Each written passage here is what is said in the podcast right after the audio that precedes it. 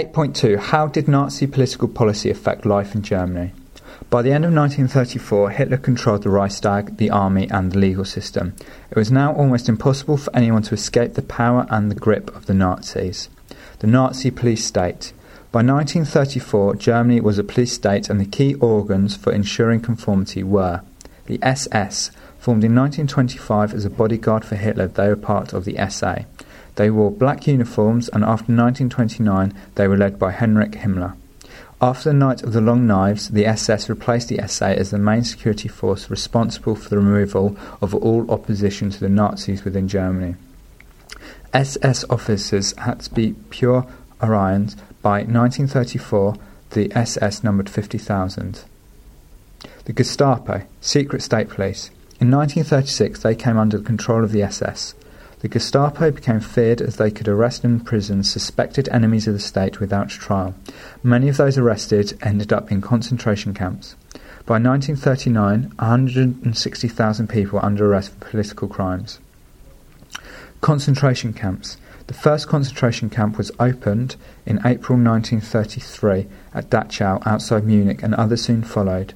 Prisoners were classified into different categories and wore a coloured triangle to denote their crimes. Control of the legal system. The Nazis aimed to control the courts and the legal system. Judges and lawyers had to be- belong to the National Socialist League for the maintenance of law and order, which forced them to accept Nazi policy. Those who refused were sacked. In October 1933, the German Lawyers' Front was established and its 10,000 members swore an oath of loyalty to the Fuhrer. In 1934, a new People's Court was set up to try enemies of the state. By 1939, it sentenced over 500 people to death. The number of crimes punishable by death rose from 3 in 1933 to 46 in 1943. They included such crimes as listening to a foreign radio station. After 1933, Hitler reorganized central and regional governments to ensure that all parts of it came under Nazi control. Central government. The enabling law, renewed every four years, meant that the Reichstag was no longer needed to pass laws and it rarely met after 1933. Germany came to be governed by the will of the Fuhrer, and Hitler made all the key decisions. Government policies were carried out by an elite corps of Nazi leaders, which included Hermann Göring, Joseph Goebbels, Heinrich Himmler, and later Martin Bormann. They competed to secure the attention of the Fuhrer. The civil service was purged of non Nazis and carried out policies without question. Regional government. In March 1933, Hitler closed down all state parliaments and divided the country into regions, each headed by a Reich governor. These men were loyal party officials directly appointed by the Fuhrer and had the power to appoint and dismiss the town mayor and all councillors and make state laws. Through these means, Hitler maintained a tight hold over what went on at the central, regional, and local levels of government. The use of propaganda and censorship. In March 1934, the Ministry for Popular Enlightenment and Propaganda was set up under Joseph Goebbels.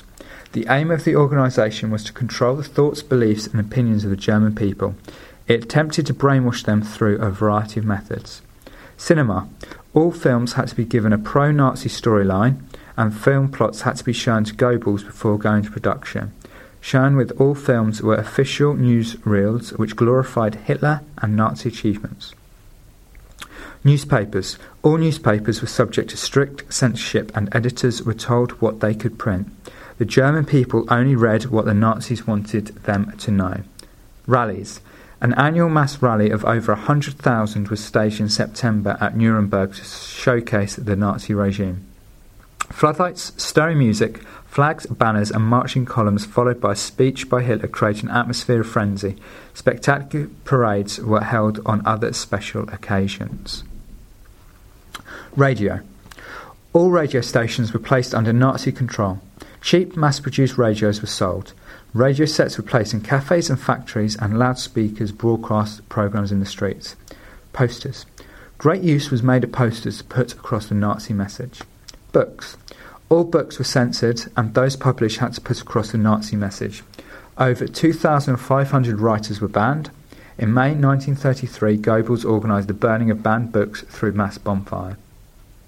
The arts, music, painting, sculpture, the theatre, and architect all had to portray the Nazi interpretation of German life and society, showing the qualities of the master race and its heroic citizens.